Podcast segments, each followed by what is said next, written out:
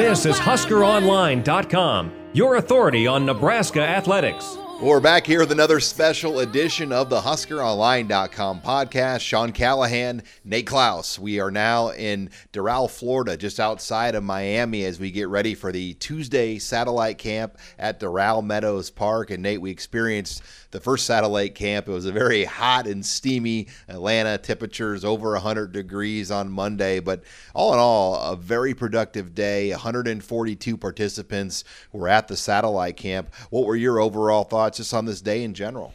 Well, first and foremost, I was impressed with uh, with just how everything was run. You know, we really didn't have any idea, you know, how it was going to be handled going into it, and uh, for there to be close to 150 kids there, I thought that they did a great job of getting them registered, getting them out on the field, testing all those guys, running them through position drills, and then doing the one on ones and getting a great look at, at all those kids, and a number of which Nebraska really had no idea about heading into the camp, which I think is the main point of doing these satellite camps is identifying talent that you that you really don't have any idea about. So, um, you know, more than anything, it was just a impressive, uh, you know, organizational effort and a pr- very productive day, like you said. When you look at these camps, so I think fans they want to see maybe immediate offers, immediate commits. Well, there were no offers made officially after the camp, or you know whether it was over the phone or Twitter message. Uh, that we didn't see any offers or know of any that came out. What do you take of that or make of that, Nate? That no offers came out of the camp. I don't think it's a concern. I, I think that uh, Nebraska is doing the right thing. They're going to, you know, meet as a staff. I think they're going to review the data that they're able to collect and and really, uh, you know, not make any snap decisions on a on an offer unless a guy is just a complete no brainer.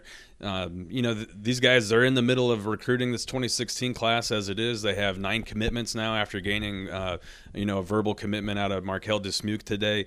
So, uh, you know, the the spots are getting limited, uh, and they're going to be very diligent and careful, you know, with how they handle these offers. But I do foresee a handful of offers eventually going out to a number of guys that were at today's camp. Well, one of those spots did fill in the class today. We're out here on the East Coast, on the Atlantic Ocean side. Well, one was all the way out on the West Coast today, Nate. Uh, Markel Dismuke, uh, a four star defensive back out of California, uh, verbally committed to Nebraska, giving them a very high profile player out of California big pickup for Nebraska. Obviously, the first defensive back in this class, high profile kid, like you said, uh, being a four star prospect. And maybe the most important part is that he gives Nebraska a direct tie to Calabasas High School.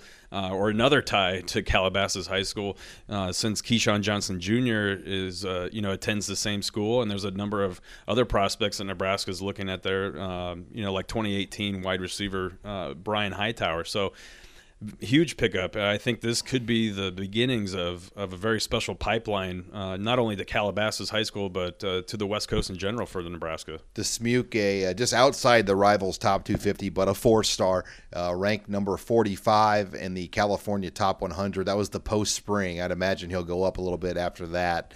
Uh, ranked as one of the top safeties in the country, uh, giving Nebraska now two commitments since Saturday, uh, joining Ashland Greenwood's Ben Stille. Now, Nebraska, Nate, will, will move over uh, to to Miami here for another camp, and it's a quick turnaround. I mean, we we literally landed in Fort Lauderdale ourselves at midnight.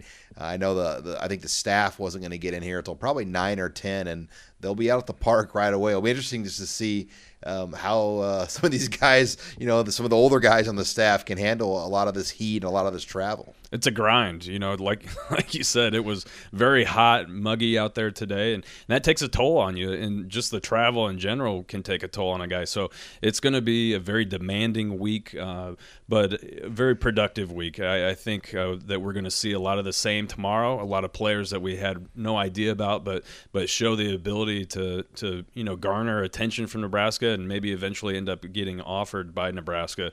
Um, and I think we're going to see that same scenario play out throughout the week. What I actually enjoy almost Nate more than the camp is, is just the people that come out, um, the, just the, the random cast of characters who show up at these things. You never know who's going to be there. Here we are in Atlanta and you know you have Dave Savela, the the former Lincoln Northeast football coach that coached Cole Pensick, and lo and behold, he's now a top high school football coach um, in Atlanta at, at, a program that qualified for the state semifinals. Um, you know, th- then you had guys like uh, Mohamed Barry, Nebraska linebacker recruit, uh, show up and, and spend some time with the staff. I know Trent Bray really wanted him to stop by, and Eric Johnson, a former Huskers trainer, Tyrone Legette, uh, former Husker great safety that, that, played for the Saints and uh, the number of NFL teams. So it, it's just fun just to see kind of who's going to be there each day. Absolutely. Uh, another guy was uh,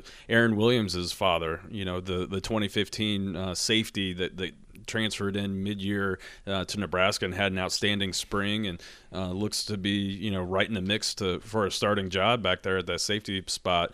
Uh, he was at the camp, brought a couple kids that he knows uh, there, and it was doing some recruiting on the sideline with a number of kids and a number of parents, uh, spreading the word about Nebraska. So, like you said, it, interesting cast of, of characters show up to these things, and um, you know, that's going to be a storyline of its own going forward. And Mike Riley has quite a following. I mean, you got to remember this guy has has been just about everywhere. He's coached in Canada, he's coached in Oregon, he's coached at USC, he's co- he's coached um, you know in the NFL for the San Diego Chargers. Um, he's played his college football at Alabama and you had just you know he's got people that he knows that just kind of come out to these things. This James West, who was 60 years old, that looked like he was about 40, um, could bench about 350, 400 pounds. Still uh, played for Mike Riley in Canada, and he came out there as well and and spent the entire day. I mean, he you just get the sense that he has that effect on whoever he's around. Um, you know, people just gravitate to want to be around Mike Riley and, and see him and hang out with him and spend time with him. And uh, he, uh, you just don't ever hear anybody have a bad thing to say about the guy, uh, no matter what uh, level of his coaching career it, came from. Absolutely. Um, you know, James West is a perfect example of that. You know, he's a FCA director uh, in the region, came out to the camp today, uh, was able to catch up with uh, with Mike Riley. And I don't think Mike Riley had any idea that he was going to be at the camp today. And just his reputation and the, his following uh, is going to pay dividends for Nebraska. James West, for example, has a, a, grandson in the Houston area that's going to be attending the Houston satellite camp that is a rising prospect in that area. Uh, that Nebraska is now on. It's Nebraska's about connections, radar. man. Recruiting. Absolutely, that's, that's, recruiting right there. All about connections, and every high school coach that you ever talk to uh, has nothing but great th- things to say about Mike Riley. So uh, that's going to be huge for Nebraska on the recruiting front. One thing I'll say though, these satellite camps, I didn't know like how it would work. I, I kind of had this thought in my mind that they were the guest school, but they kind of ran the show, and and that was far from the truth. I mean, Nebraska was the guest coaches out there with Georgia State. Georgia State's coaches did 90% of the work and all the hard stuff, and Nebraska's coaches kind of stood in the background and you know and, and were assistants to the camp. And I, I think um, that's kind of what they wanted to show um, with the NCAA there and stuff as well, especially that you know these camps are legitimate. You know, Nebraska was not there running the show; they were very much the guest of Georgia State. And I think that's the way it should be. Uh, they should be the guests, um, and it's a working relationship between Nebraska and the, the host school, and and uh, you know everyone benefits from these things.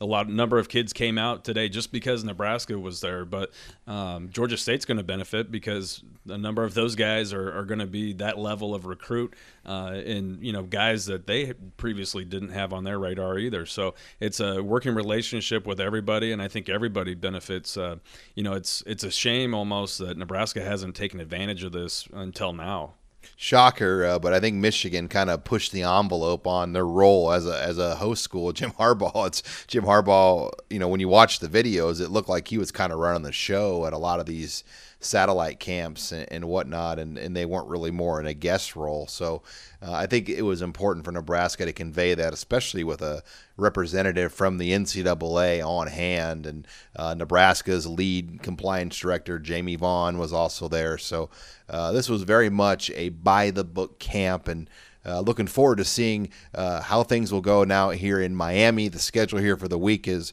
Uh, Tuesday, they will be at Doral Meadows Park, uh, which is just outside Miami here. It's a morning camp. Then Wednesday, they will be in Houston. Hopefully, the rain stays away. Uh, that's going to be, I believe, a, a, midday noon camp. Then Thursday is an evening camp in Dallas. And then Friday, another evening camp in Los Angeles. Make sure you stay with HuskerOnline.com as we'll have exclusive, extensive coverage of the satellite camps, as we were the only Nebraska Husker media outlet out here in Atlanta bringing you this coverage. And uh, we look forward to bringing it to you throughout the rest of the week. For Nate Clouse, I'm Sean Callahan signing off here in Miami for another edition of this HuskerOnline.com podcast. Thanks again for joining us this week on HuskerOnline.com, your authority on Nebraska athletics.